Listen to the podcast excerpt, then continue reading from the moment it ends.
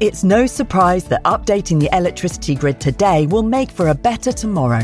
Increased self sufficiency is just one of the benefits. The Great Grid upgrade will also boost the economy and create new green jobs. And best of all, you can continue doing the things you love, like watching the latest epic nature documentary or listening to this podcast while caring for the planet too. Find out more at nationalgrid.com. When you need mealtime inspiration, it's worth shopping Kroger, where you'll find over 30,000 mouthwatering choices that excite your inner foodie. And no matter what tasty choice you make, you'll enjoy our everyday low prices, plus extra ways to save, like digital coupons worth over $600 each week. You can also save up to $1 off per gallon at the pump with fuel points. More savings and more inspiring flavors make shopping Kroger worth it every time. Kroger, fresh for everyone. Fuel restrictions apply. It takes a lot of hard work to make it look easy. This Mother's Day, Duluth Trading Co. can help you give her something that keeps up. Whether you prefer to shop online or in store, Duluth has a motherload of gear, goods, and gifts to keep her comfortable and capable, no matter what needs doing. With Duluth's problem solving details and legendary durability to boot, you'll finally be mom's favorite again. Check out DuluthTrading.com for all your Mother's Day gifting needs.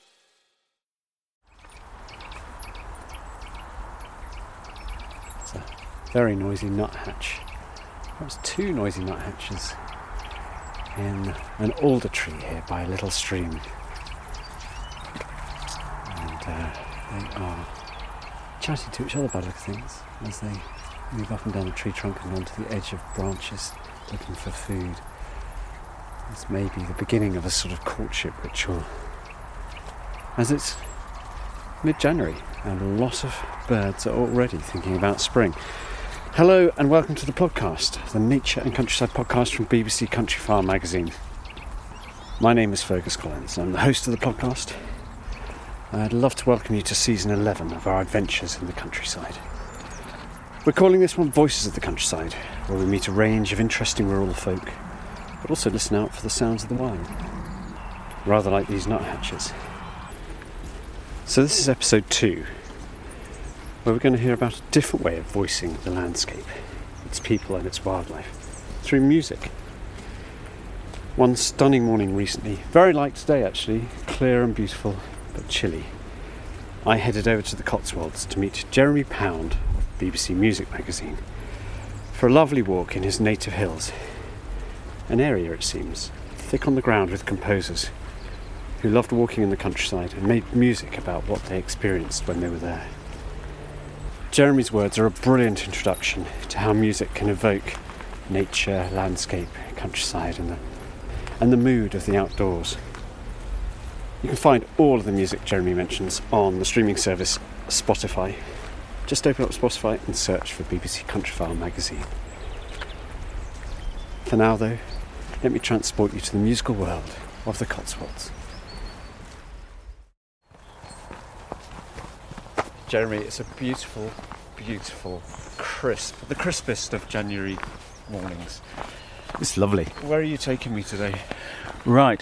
Well, we're going. We're in the south side of Cheltenham at the moment, and uh, my my area of town called Charlton Kings, and we're skirting. We're currently skirting the bottom of Leckhampton Hill, which is a hill which runs to the south of Cheltenham, and we're going to go up Leckhampton Hill, and we're going to go along the top of Leckhampton Hill, from which you have fantastic views of not just Cheltenham but Gloucestershire beyond, and then over towards the Malverns and Worcestershire. Well, I mean, what a day for it! It's like carved out of crystal today. It's uh, we're walking. The ground was frozen solid. I bet it's quite boggy here normally, is it? Yes, this is normally a quagmire along here. Um, well, as you can see, so actually having rock hard frost is actually a rather good thing because otherwise we'd normally be up to our ankles in mud by this stage. Well, quite grateful. It must be about minus two at the moment, I would say. But in my my my fergo, fergometer. Um, and well, we're, we're obviously here. To, we're going to look at whatever we find along the way. There's a great tit singing up here. Kind of lovely first sign of spring. But we're talking about other music, inspired by the countryside, inspired by surroundings like this. We are indeed. First of all, though, you're going to have to tell me what told you that that was a great tit you could hear there. Um, good question. Just years of listening to them. Well, there- there- this is a Dunnock here, the sort of squeaky wheel. There's a chaffinches. Let's see that. Hear that sort of squeaky. That's a dunnock. Um, just watching, listening, ticking them off over many, many. I'm 50 now, so I've probably been listen, I've probably been learning birdsong for 30 years. So you and me both. I'm also 50. Oh, well. And for me, I guess that my classical music is your bird song because people, Yeah. I, I can hear a piece of music on the radio, and my son will say, "Who's that, Dad?" And I'll say, "Oh, that's Vaughan Williams, or that that's Bax." He says, "How do you know that?" And I say, "Well, you just you just learn from years worth of listening, as you say." So, I would trade some of my bird knowledge for some of your music knowledge, just because that is. but that is the same with me in birdsong. You see, because ah. I come on these walks regularly, I hear the birds, and I think, "What is that?" And I never know. Um, I'd love to have that expert ear. I'll do you a deal then. Today we're going to trade bird song for musical knowledge. So we're gently climbing, and two 50 year old men losing, struggling for breath. But uh, this is an amazing scene. Look at the frost. This is the thickest frost I've seen for years. Yeah. You can really hear under our feet the crunch of frost. And we're on a sort of scrubby, open, very interesting looking grassland, which looks perfect for all sorts of wildlife here. It is, and what we are walking along here actually at the moment is what has been called the Gustav Holst Way. It's just a short stretch of it. Um, there's Gustav Holst Way w- runs from Cranham, just south of Cheltenham, to um, which is about ooh, 17, 18 miles east of here. Um, and actually, the whole walk itself is about 35 miles long. And it's sort of it's, it's not where Holst himself would have walked. It's named after him because he's the local famous composer around here.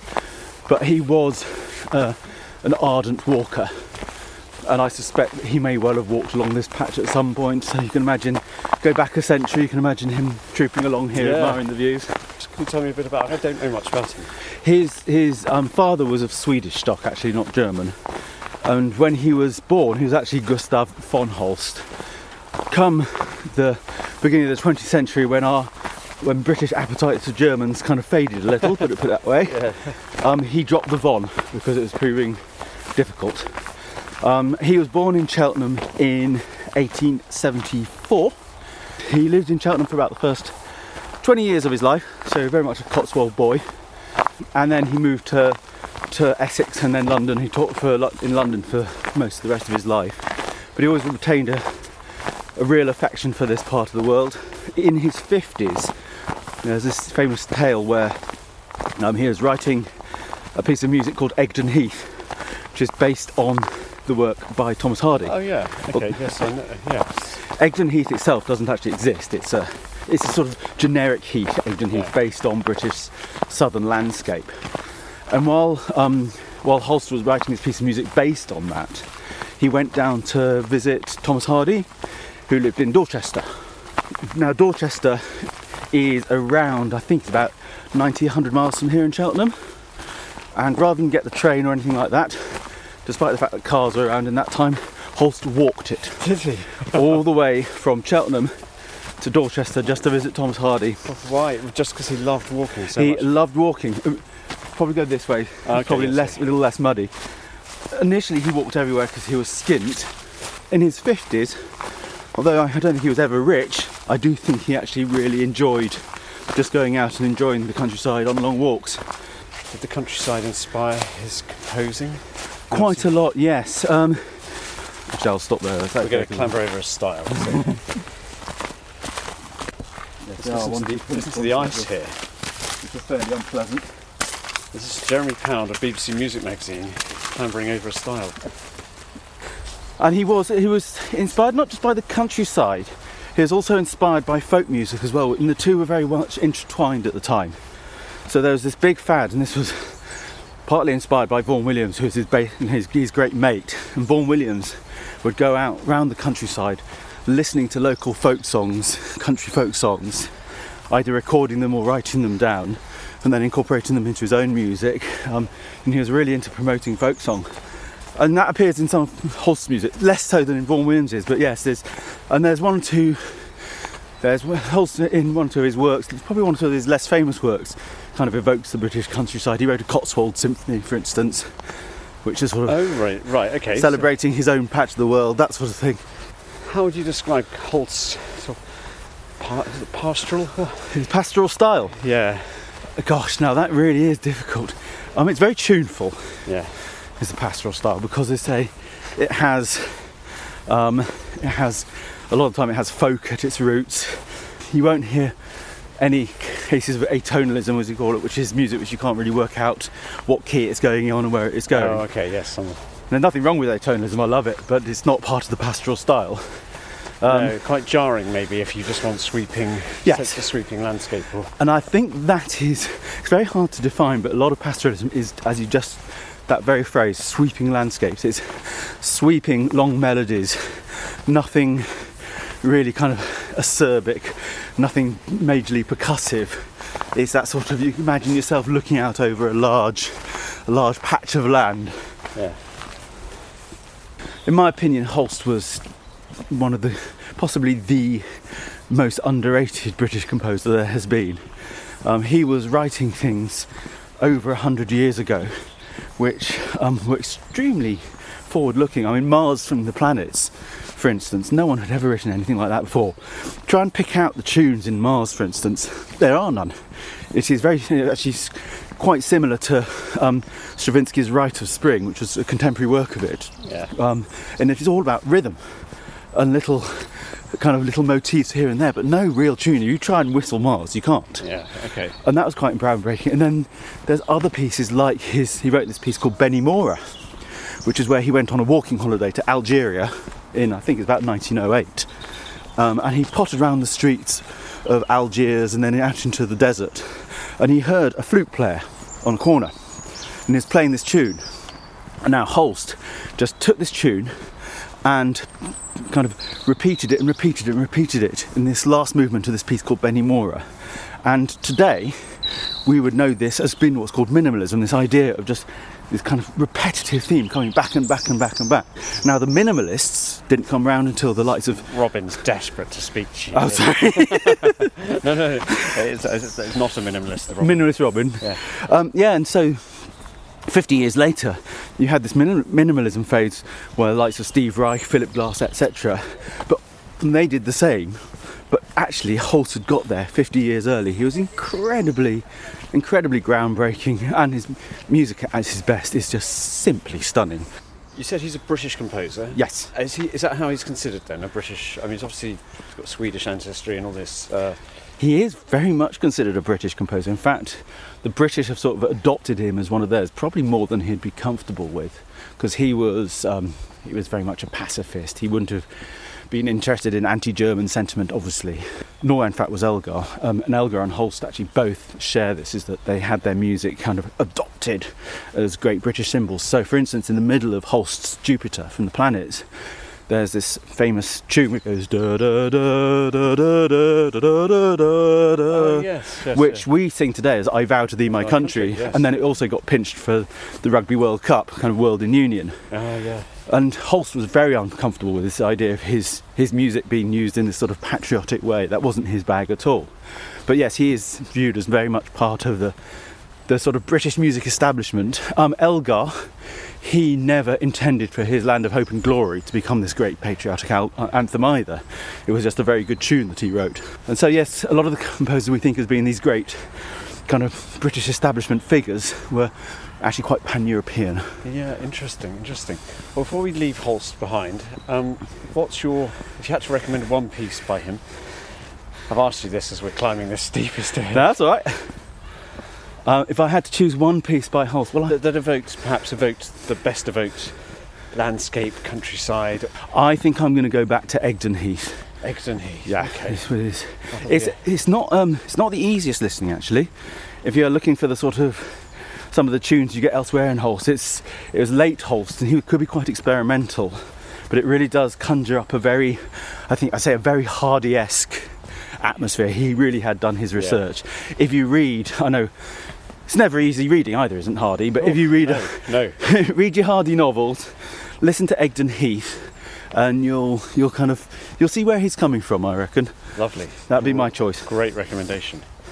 So we've arrived at the top of quite a steep climb there, and we we thought it wise for our listeners not to not to talk, So this is yeah. What's this? Is this, we've, we've kind of well, it's it is a quarry, a mine, a sort of They're, they're the Leckhampton lime kilns, so of course there was lime quarrying here. And I've, I, I presume that Tyne, Tyne is going to tell us when they finished, kind of, I think about the 1930s. If you look, the actually, if you go look down the hill, which we've just come up to get to this point, you'll actually notice that the path is dead straight and quite wide.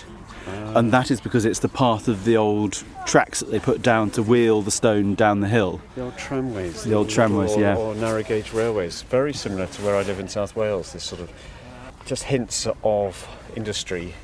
What's this sort of towering over us? Right, this is called the Devil's Chimney, um, and it's a bit of a, a Cheltenham landmark. Whenever you see websites about Cheltenham and the area, you will always see lovely views of the town, which we're going to see in a second, looking from above here. And it's a limestone stack.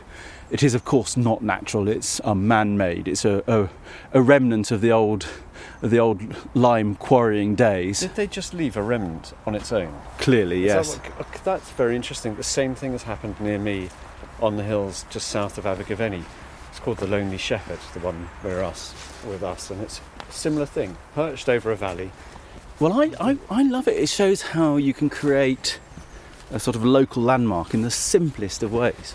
Cheltenham is full of beautiful buildings, Oh gosh, yes. um, but whenever you see photos of Cheltenham, you can guarantee that that, that will be there rather than half the The buildings. Chimney. What a view!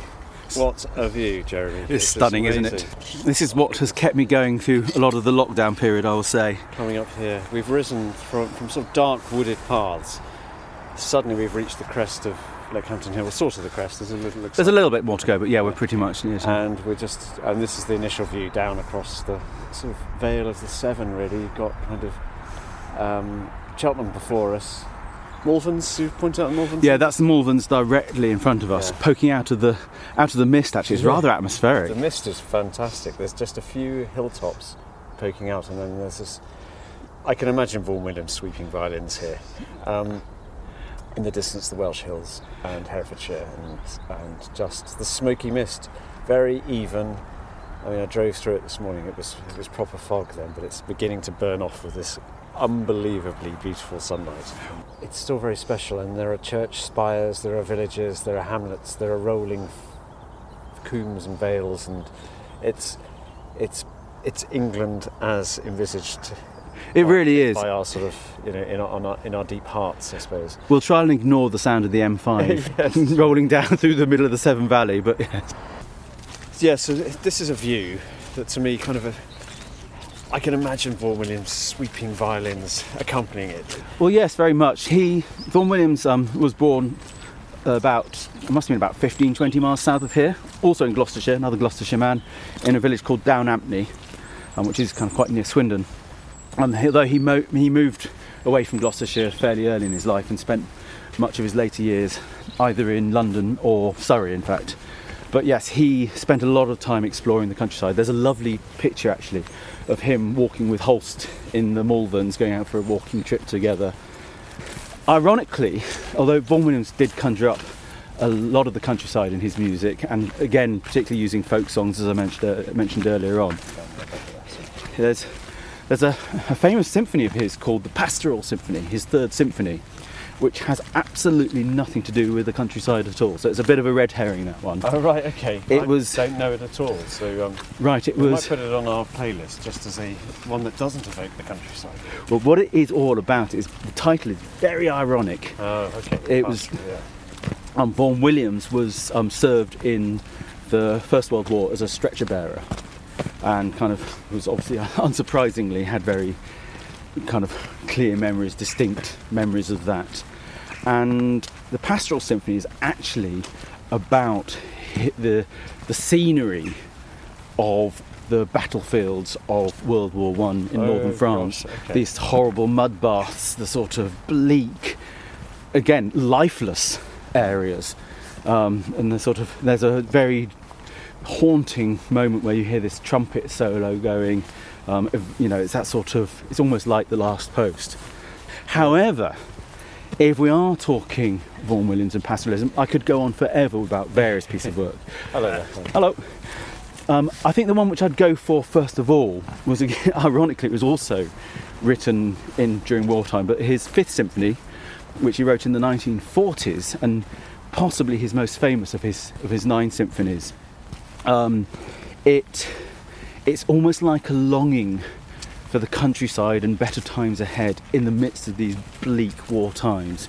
And again, you mentioned earlier on about the sort of what makes pastoral music sound pastoral. It's these it's these evocative horn calls. Mm. It's these um, these kind of long sweeping melodies. So sort of the feeling of lingering in the music. You don't feel the music is. Sometimes you feel the music's not going anywhere. It sort of drifts, yeah. and you get a lot of that in his Fifth Symphony. But the work which I think he's most famous for, which depicts the countryside, is the Lark Ascending. Yes. Which yes. is a work for violin and orchestra, which he wrote again. There's a bit of a theme coming here in 1914, yeah. just as Europe was heading towards war. Now, it's actually based on a poem by George Meredith, who's a poet in the 19th century. The piece itself is written for violin solo, um, twisting, turning violin solo, which depicts that's basically the lark, mm. and then an orchestral background, which is the the scenery around it, if you like. Now, although the piece itself is based on this poem, which is kind of it's a kind of a the poet the poem itself is a sort of pastoral idyll, the kind of the, the lark set against its pastoral idyll. Yeah. Um, you can actually read quite a lot of other messages into there. So you can look at the timing of it and think was was Vaughan Williams suggesting something about the onset of war? Because he was quite prescient with Vaughan Williams. Because you've got to look, always pays to not look at things with hindsight here and kind of see how the, the war turned out to be. In 1914, Britain was pretty gung ho about going to yes, war. Yes, I remember doing the war poets, and the, the, early poems of the war are very much off we go, we're going to have yep. win, win, glory for Britain. A lot of music at the time was similar. Ravel, who was also going off to war, wrote a really kind of quite triumphant, here we go, we're off to war. That was in his piano trio of 1914. Gives a really optimistic view of it all. Yeah. Now, this piece by Vaughan Williams seems to intimate that you've got this beautiful lark flying, kind of flying up, but the orchestral, um, the orchestral texture below it sounds almost like dark clouds forming. But there is this sort of ominous feeling, which you do get in the countryside. If you can imagine this beautiful bird flying about, which doesn't match what it's like today, but you can see those dark kind of storm clouds coming, and you've got this lone bird against yeah, these huge, yeah. overwhelming, bravely singing, bravely singing, plaintive. Yeah. yeah, it's a very sort of. Oh gosh, you've given an extra dimension to it because I, I've always listened to it as it is a brilliant evocation of, of a lark. I mean, I've heard thousands of larks singing in my life.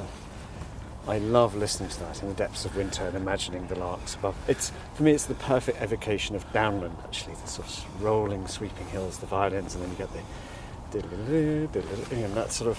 But I want to tap into your expertise here yeah. because what fascinates me about this work is that Vaughan Williams clearly knew the sound of the lark, and I suspect larks were quite familiar in his time. Mm. Um, he would have gone out, he'd have listened to it, kind of very common, transcribed. Very, very common. Now, if you were writing a piece, similar piece today about British bird song, I would imagine you probably probably wouldn't choose the lark because I don't know what a lark sounds like. You do because you've gone out listening for well, them. Well, we have to take you lark hunting yeah. with the team um, because they are. Uh, you can find them where they are still around. They're very common, but they should be all over the Cotswolds. This is perfect arable landscape, and we were at the top of Leckhampton Hill, and I could see the fields of the Cotswold Plateau behind me.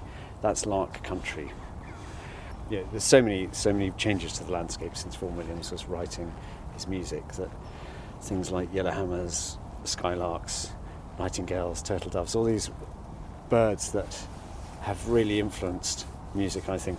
Well, Nightingale has been really often depicted in music, not just by British composers, but Le Rossignol mm. um, by Stravinsky. Okay, he's Russian, but he lived most of his a lot of his time in France. Is mm. another classic example. Um, there's a Nightingale song in Respighi's Pines of Rome. They appear all over the place. That's wonderful. Well, we, we should do a Nightingale playlist actually, but. Uh, well, I was I mean, the birds I was talking about there were sort of farmland birds, which yeah. are the ones which have probably suffered most in the last hundred years And so they would have been, as you said, they would have been really, really familiar and part of people's everyday lives and influenced, influenced poetry, they influenced folk song, and you know grander classical music.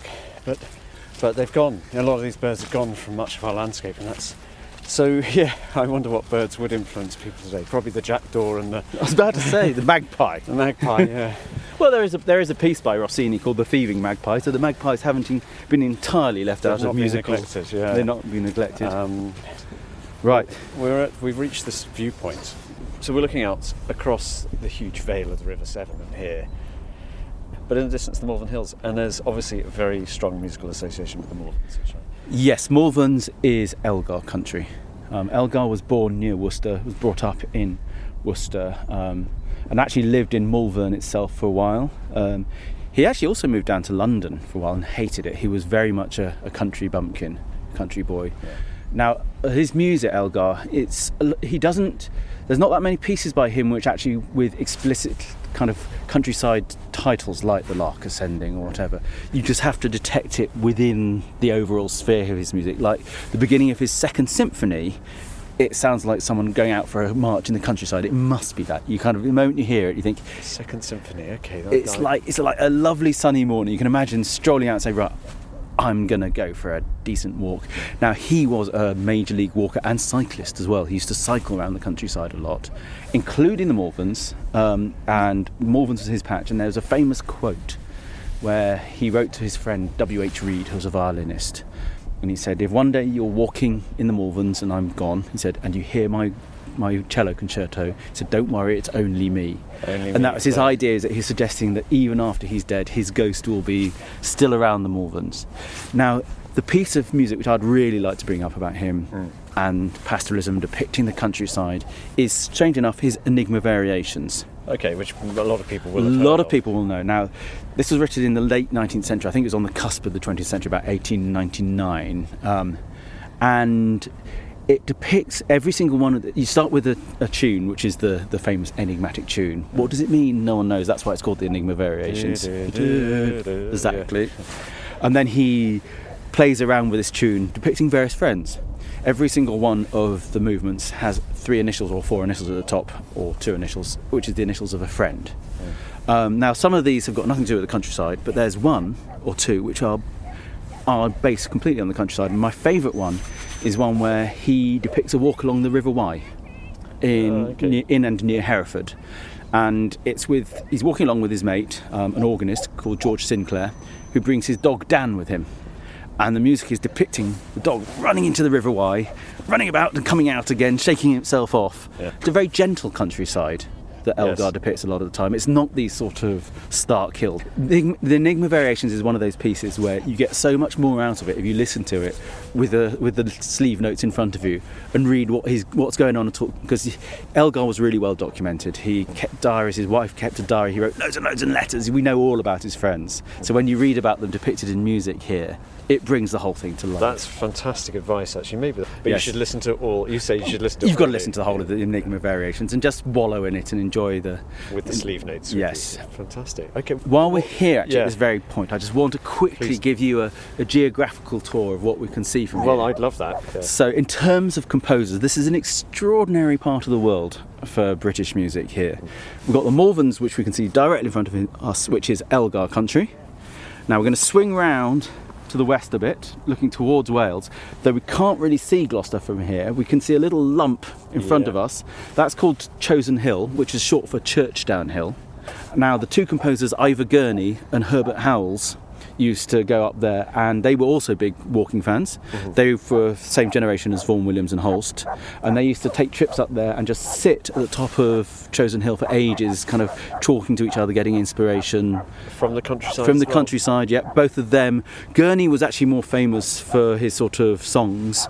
Howells was early on in his career. He wrote sort of these kind of quite pastoral sounding Okay. chamber music and orchestral So music. there's some more composers there to, Yeah. to, to evoke the countryside. Come this way, look towards the south. Um, if you carried on in that direction, you'd see Stroud Yes. and Painswick.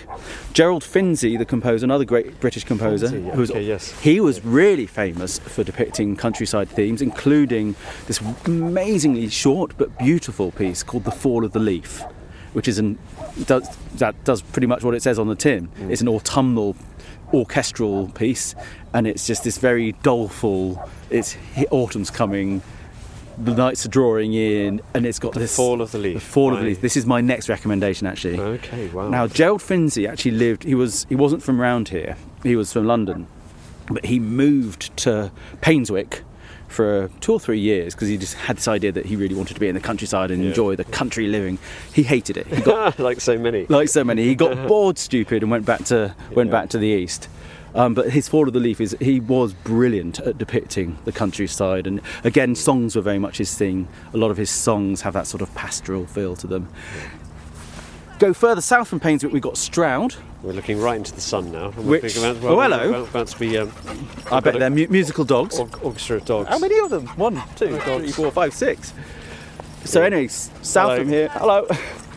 South from here we have Stroud. Now, this is briefly has nothing to do with music really, but this is where Frederick Delius Yes, um, lived. Frederick Delius. Yeah. He actually was from Bradford.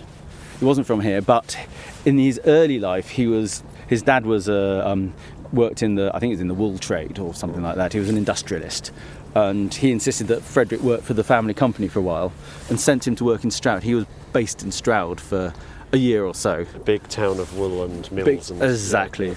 But he moved abroad. He spent a lot of his time, firstly in Norway, the States, and then eventually settled in France. But despite all that, he wrote some of the most evocative English pastoral music there is, Oh, that's even though he had this sort of wider worldview. wonderful.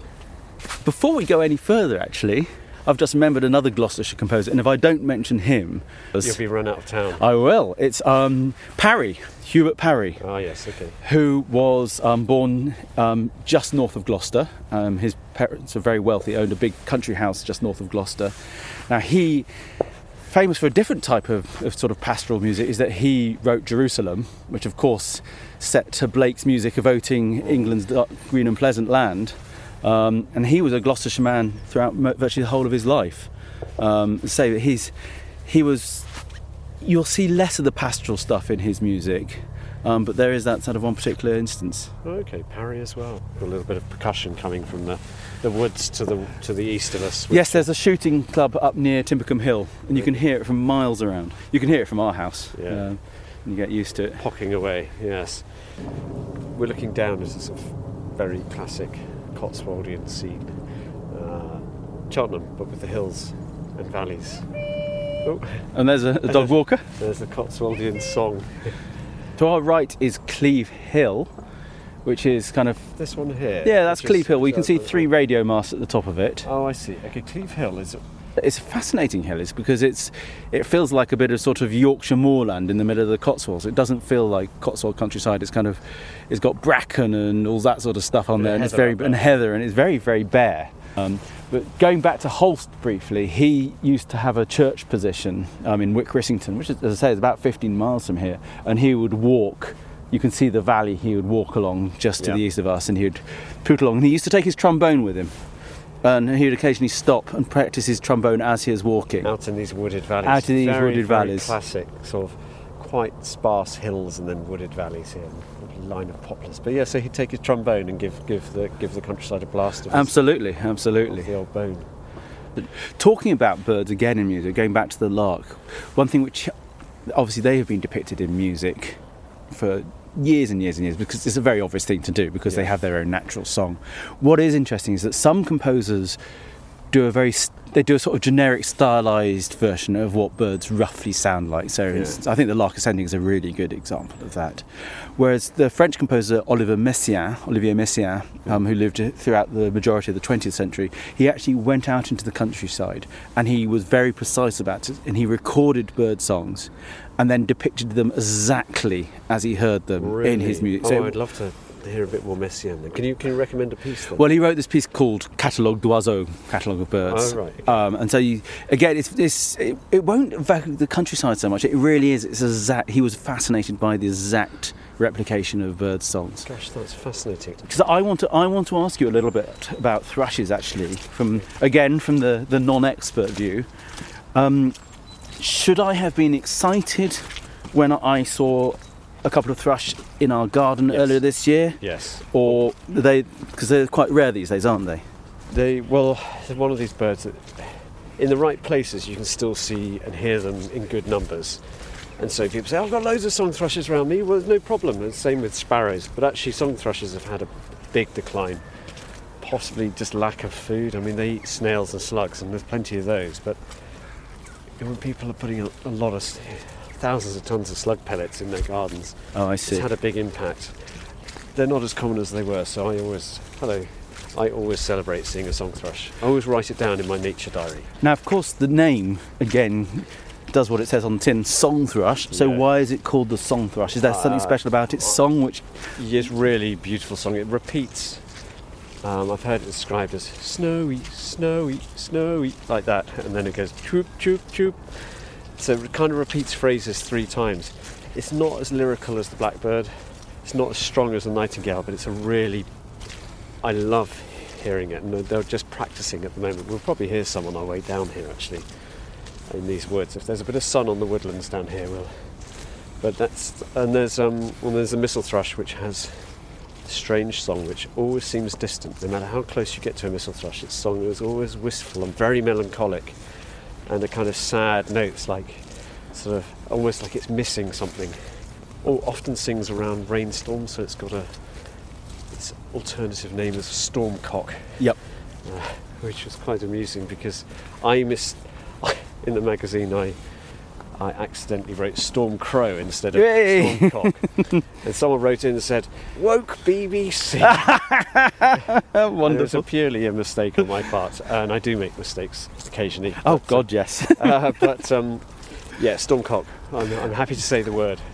Talking of winter birds, I'm allowed to take us briefly outside the United Kingdom for a really good depiction of, of bird life. Yeah, yeah.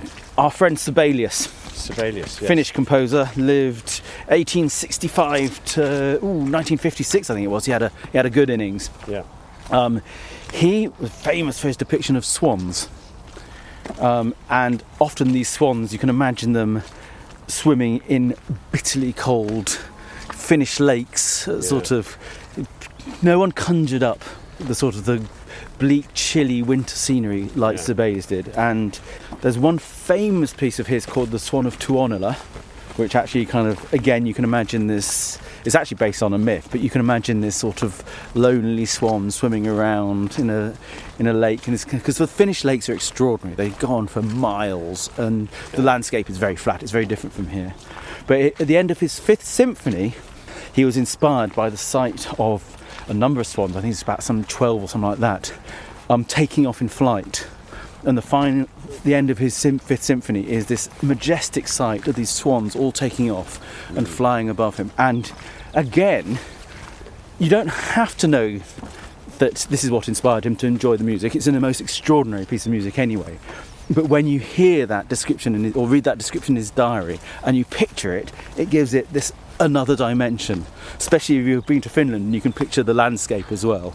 Well, that's It's really extraordinary. I mean, swans taking off is, a, is an epic event. Well, exactly. And, uh, you get their wings beating against the water, and then the sort of slight creak of their feather, the wind through the feathers. Oh, it's fantastic. I used to be terrified of swans when I was little Yeah. because I used to go canoeing on a lake. I used to, I used to be a very keen canoeer. Yeah. or canoeist, I guess. Um, but I was, for some reason, I was always told, "Beware of the swans; Yeah. they'll break your arm and all that That's nonsense." Classic. I think it's a bit of a myth. I'm sure it's a myth. Break a man's arm. I think. I think it's just one of those things. I mean, they are strong birds, and you wouldn't want to get a peck from a swan. No, but I think a lot of the time they're just, unless they've got young, I think they're just, they're, I think they're quite in, kind of, in, they're sort of inquisitive, aren't they? They kind of want to come around and see what's going on, and They do that funny sort of, that's it. which uh, that wasn't quite right, was it? Which is a bit intimidating when you get a, a large bird coming, but it, it's just telling you to back off. Yes.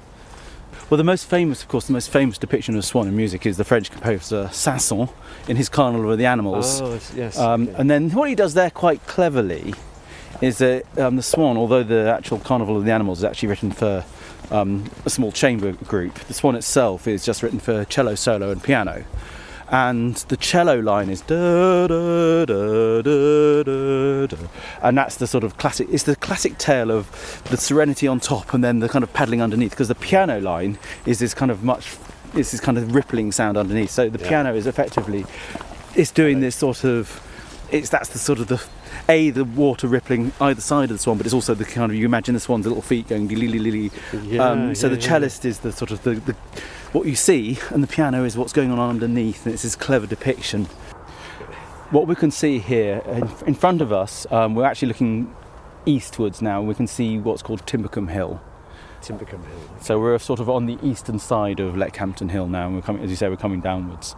Now, it was at this spot in, I think it must have been about May 2020, so fairly shortly into the first lockdown, um, where at that time there was so little traffic. Although we've got the A435 running here, you couldn't hear it at all. Yeah. Everything was very, Amazing. very silent. Um, and Kim, my wife, and I came up for an evening walk on a lovely evening, lovely May evening. And for the first time in my life, I think it was, on either side of the valley, I could hear two cuckoos. Wow. I don't think I've yeah. ever heard a cuckoo before. I'm pretty sure I hadn't. And it was magical. And I am imagining it right. It would have been end of May, wouldn't it? That's the time to yeah, hear yeah. cuckoos. Cuckoos mid-April, sort of 20th of April to 20th of June. right. You've got two months of cuckoos, and by the end of it, they're really sparse, hard to hear. But that's perfect. Yeah, May is. It's such a short time for some birds. And there's a particular reason why, musical reason why I want to bring up cuckoos, because we were talking earlier on about bird song, which would have been common in the day Yeah. and less common these days. I say, I'm pretty sure that's the first time I ever heard a cuckoo. Cuckoos have been depicted, they've almost been the sort of default bird to go to for composers, because they've Yeah. got that dropping, Yeah. which is a dropping major third, to put it in musical terms. Is that what it is? A It's dropping major. dropping major third. Um, the moment you So hear it, you say hear. cuckoo, cuckoo, Yeah. it's so distinctive. Yeah. composers over the centuries have used it. Beethoven uses it in his Pastoral Symphony number six, so that's from the early 19th century. Saint-Saëns, in the same piece I mentioned earlier on, the Carnival of the Carnival, Animals, uses yeah. the cuckoo in the heart of the woods, and then a classic British piece, Delius, is on hearing the first cuckoo in spring, which is another one which I want you to play to your listeners yeah. if you Gosh. would. Okay. I would like. I'd love to hear that. I'll be playing these on my way on my way home in And the I- car. But uh, again, this is a bit of a cheat because Delius, although he, as I say he came from Bradford, he moved around here briefly, but then he went to Norway and went to the States, as I was saying. Now, I think hearing the first cuckoo in spring for him was actually, I think he heard it in Norway, and that's what inspired him rather than the English countryside. But we as can, we're we saying, can forgive him. we can forgive him. Cuckoos, I presume, in those days would have been a pretty familiar sound. Much, much more common. I mean, they were a common, very common sound in my childhood in Somerset, and now when I go back to my childhood landscapes, very rarely hear them. Very rarely hear them, which is a shame. But I live in Wales; they're relatively common in the hills still. So, Well, Delius was a classic. He was a brilliant scene painter in music. Um, he's a lot of his music actually sounds quite similar to to Debussy, French composer, who's a, a contemporary of his. And a lot of people they they say about Delius that his music spends a lot of time going nowhere. you won't hear any driven melodies or it doesn't reach a point, it just drifts. And I love that. So as well as the, the first on hearing the first cuckoo in spring, which is just this lovely evocative image of going out into the countryside and hearing cuckoos. He also wrote a piece about these various pieces about drifting down on a on a river in a sunny summer's evening. oh, it It's- delightful. It yes. is really delightful. Sounds like one of our podcasts. Drift, drifts along. Drifts Apart from this one, um, but yeah, yeah, I've, I've uh, so in a good way. He, he was an interesting character because he was actually of German stock. Um, Delius, the name Yeah. Delius doesn't. And this is the thing about Holst and Delius. You know, we do judge people by their names, and so Yeah. I wouldn't have naturally gone to them as British composers who who evoked the British countryside. Well, that's but, it. He's- but you've, he's- you've, you've educated me properly today, Jeremy. He's the, he's the least British of British composers, and yet he he managed to conjure up the image of the British countryside so well. I've been I've been standing on, on a on a pile of horse Oh, no. while You're okay? Yes, I'm fine. I'll survive. It's, it's about the four thousandth time I've done that. Um, you mentioned to me another composer. If we could go on to Arnold uh, uh, Bax. And, and there's another name, B-A-X, Bax. Bax. I'd never heard of Arnold Bax, and you uh, invited me to listen to uh, November Woods. It's November Woods. If I were to choose, and I know this is this is my choice, it's not what other people would choose, but if I had to choose that's why you're here. one piece which for me sums up the British countryside, it would be Bax's November Woods. As a way of aside, I'm just going to quickly mention another piece of him, which is, which is really famous, which is Tintagel.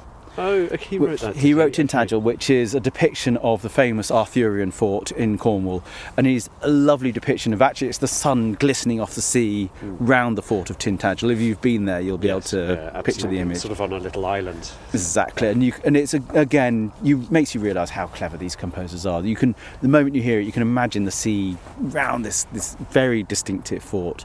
But that's one piece. He, um, November Woods is it's it's um, he Bax was a naughty boy. Oh, was he? He spent a lot of his time. He had a lot of affairs. Um, okay. um, again, he's another composer. Explored a lot of the countryside, but this is closer to home. This is based in Hertfordshire, and he was having an affair with. Was he was he going off to see his mistresses yeah. on long walks? To Yeah, exactly. really? And this one pretty much depicts this one of that those occasions. He has, um, he was having a, he was having a, a an affair with a pianist called Harriet Cohen at the time. Um, and this piece of music depicts them going out for a walk in the.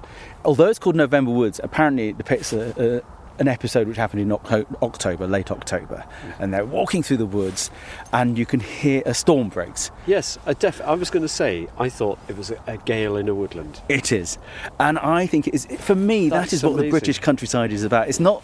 Although today is lovely, we've got the beautiful countryside. Today is a still day. I love that thing of just walking through really quite grim Hmm. autumn weather, um, and then within it, and that's what that's going on there. And so they shelter in the woods, and eventually they see their hotel. And they make their way out of the woods and they go And to the to hotel a and do what couples do in hotels okay. at the end. But I, yes, okay.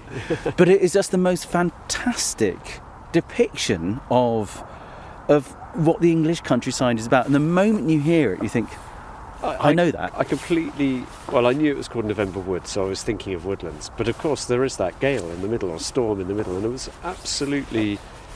I, the first thing I was going to say was, "Is it about a storm in the woods?" And and it is. So clever old Bax. I didn't know. I didn't know that piece. The person who actually alerted me to that piece, I didn't know it before, was Andrew Marr, the journalist. Oh, really? Okay. Yeah, we did a piece for BBC Music Mag m- many years ago where we were asking people, what's your ideal piece of British music? And Andrew Marr knows his classical music. He said, I want to go for Bax's November Woods. Really? And he described it actually pretty much in the way that I've just described it. And he said it, it means a lot to And him. Didn't, and you didn't know it before, really? Or you, I mean, no, you know of Bax. Bax, obviously. I, I, I love Bax, but I, I've known a little bit of Bax. He's, I love his music. It's, he writes um, some of his chamber music for string quartets, etc. It's just glorious. Um, he also spent time in Ireland, and he builds a lot of kind of Irish-sounding folk music into some of his music. Beautiful stuff. But yeah, again, he was the same generation, probably a little bit later than Vaughan Williams and Holst, I think. Um, and it's just really, really evocative stuff. Oh, wonderful. Gosh, what an eye opening, ear opening, Ear- ear opening. podcast. I thank you so much, Jeremy. I really, I can't wait to get back onto the sort of, onto my music streaming services. Others are available. And listen to some of these. So that was an absolutely lovely, a divine day in the Cotswolds with Jeremy Pound of BBC Music Magazine. And all of Jeremy's suggestions, all the wonderful choices he made of music that evokes the British countryside and beyond, can be found on our Spotify playlist. So if you search for BBC Countryfile magazine on Spotify, you can find all those pieces and enjoy them at your leisure. And let us know what you think and tell us about the music you enjoy. You can contact me, Fergus Collins. My email address is editor at countryfile.com. Now, before further ado, I'm delighted to say that Jeremy, who hosted me so beautifully up in the Cotswolds, is joining us in the virtual podcast studio. Jeremy, hello and thank you. Hello. Good to see you. And we've also got to listeners, no doubt, huge delight. Hannah and Jack are regular plugcasters. Lovely to see you both as well. Hello. Hello. Yeah, Jeremy, it's- but I didn't ask you about music beyond classical that you a that you love and listen to, but also that perhaps also evokes the countryside. Have you ever? Well, I do listen to loads of stuff beyond classical. Um, I, I know I know quite a few people in the classical music world who only ever listen to classical, but I kind of like to share the love around.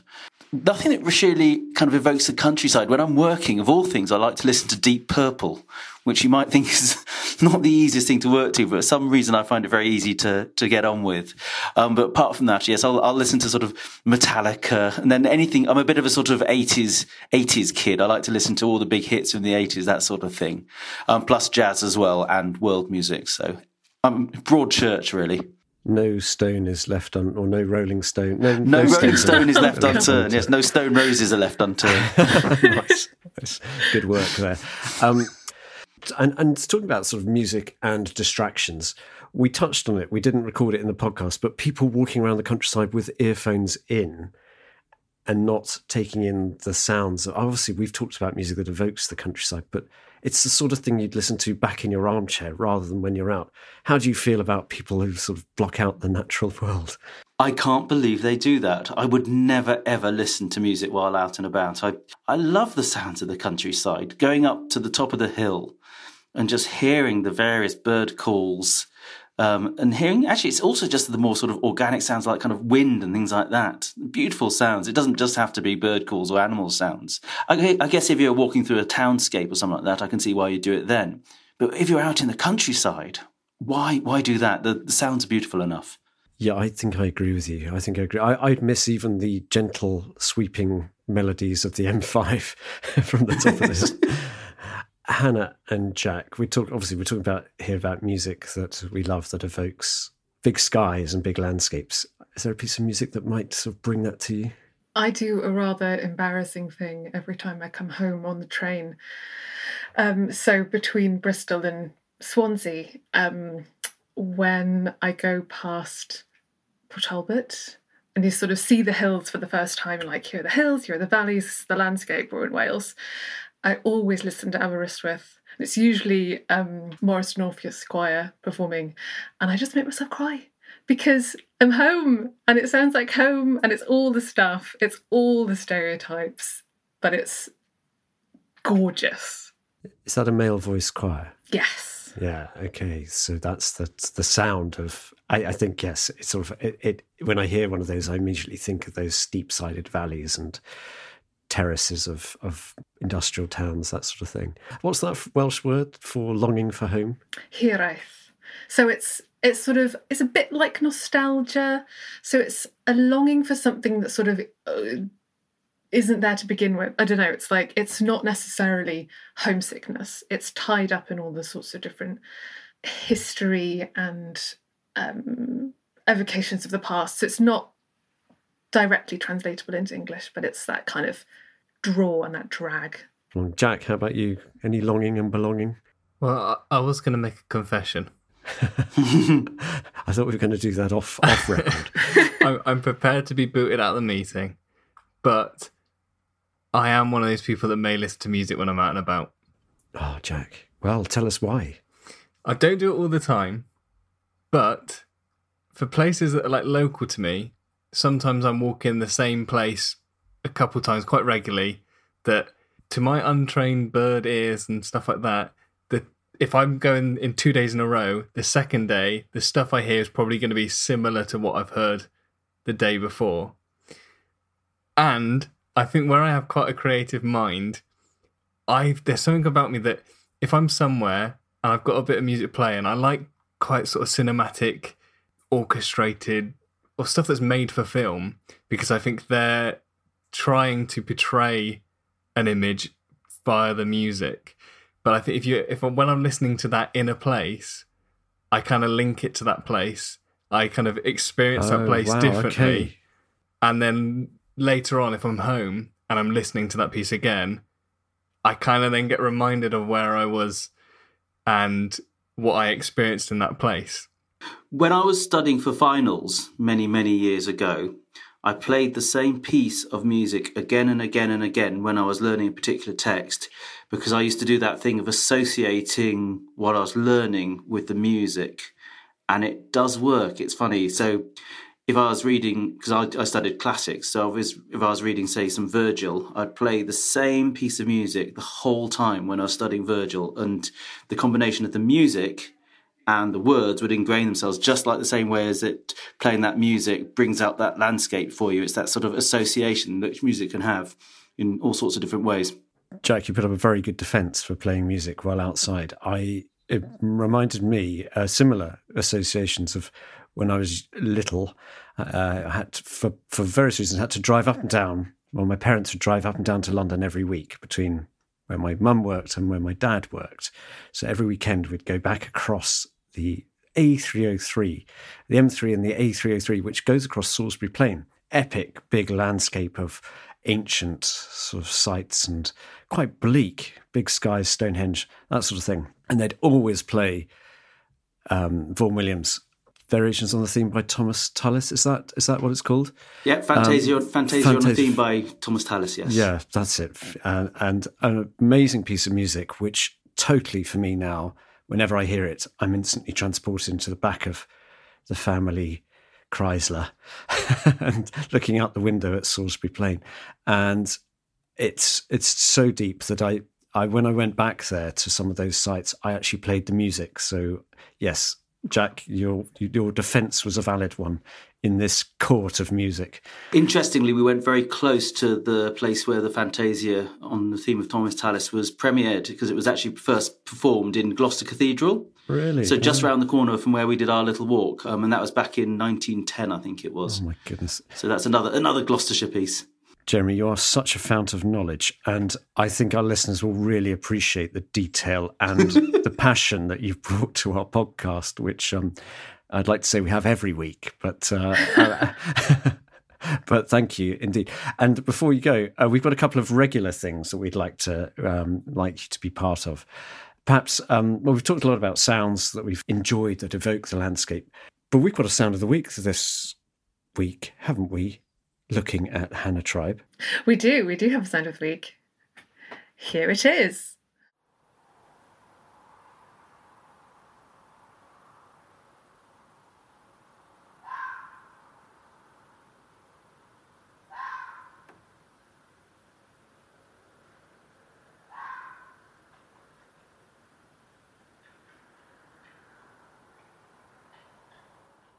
That's intriguing. What? What? Unwrap it, please.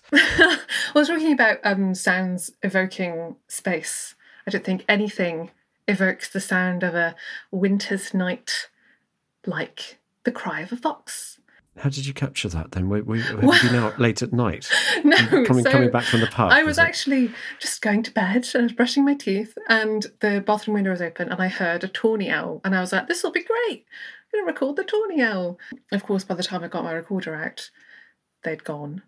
This doesn't often happen, but I'll put my recorder out and I'll be like, "Oh, it's quiet." I think it happens, and the fox just went, just went for it. I hadn't heard the fox beforehand. It was completely spontaneous and amazing. And what I really liked about this was that it's not just the cry, but they also do this kind of adorable little like chattering sound to one another. It's like a little cackling, crackling kind of chat that is lovely.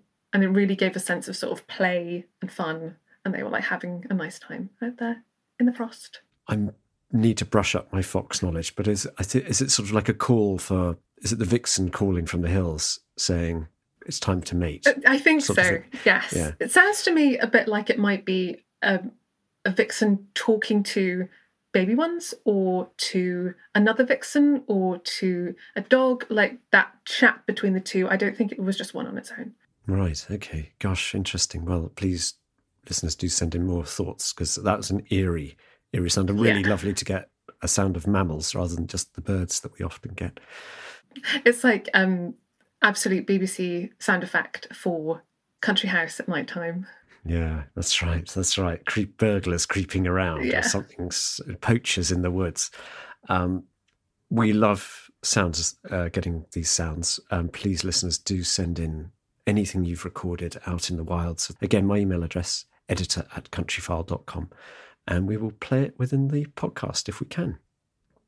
But Jeremy, you can't escape yet. I know you, you've probably thought you can get out the door, but we've also got well, Jack's got the podcast postbag. Jack, what have we have we got something for Jeremy this week? Yeah, I've I've shared the postbag this week, and uh, Jeremy does have a little review. A review. Yes, I've got a I've got a review to to read you here. It's an interesting one. It says it's four stars, and it says interesting podcast with change of focus seasonally. However, I must insist on more Joel, Satgav, and Fat Golden Eagles. Disappointingly, he spells fat with an F A T rather than P H A T, but I have no idea what that's about. Can you explain it to me? Right. Well, I'll unpick that. It's a bit cryptic. Thank you, uh, reviewer. It's uh, four stars, delightful. Uh, Joel and Gav, known as Sat Gav, are two of my friends. Um, Joel is a historian and Gav a musician uh, who loves fly fishing, and they took me to the farthest north of Scotland in two episodes last year, 108 to 115, where we did a bit of fishing on a loch, and we climbed Suilven, one of the peaks there, which was just a, a brilliant adventure. And I'm delighted that, that this reviewer has enjoyed it because I'm going back with them. This in 2022 to do a bit more of that. And we may do some more recording, primarily to find those fat golden eagles because we didn't see any golden eagles this time. Well, I'd, I'd settle for a thin one, even a scrawny one. Time. Yeah, yeah, just just any old eagle will do. But I'm really hopeful to go up for a full week and and do a bit of exploring. It is magical up there, and perhaps Jeremy, I might ask you for some musical tips for when I go. That's easy you want to take Mendelssohn's Scottish Symphony with you when you go. Fantastic. How brilliant. I would just like to thank you for that, but also, again, a, a really memorable day. And I think it's a, it's a lovely podcast. I'm sure many people will enjoy it.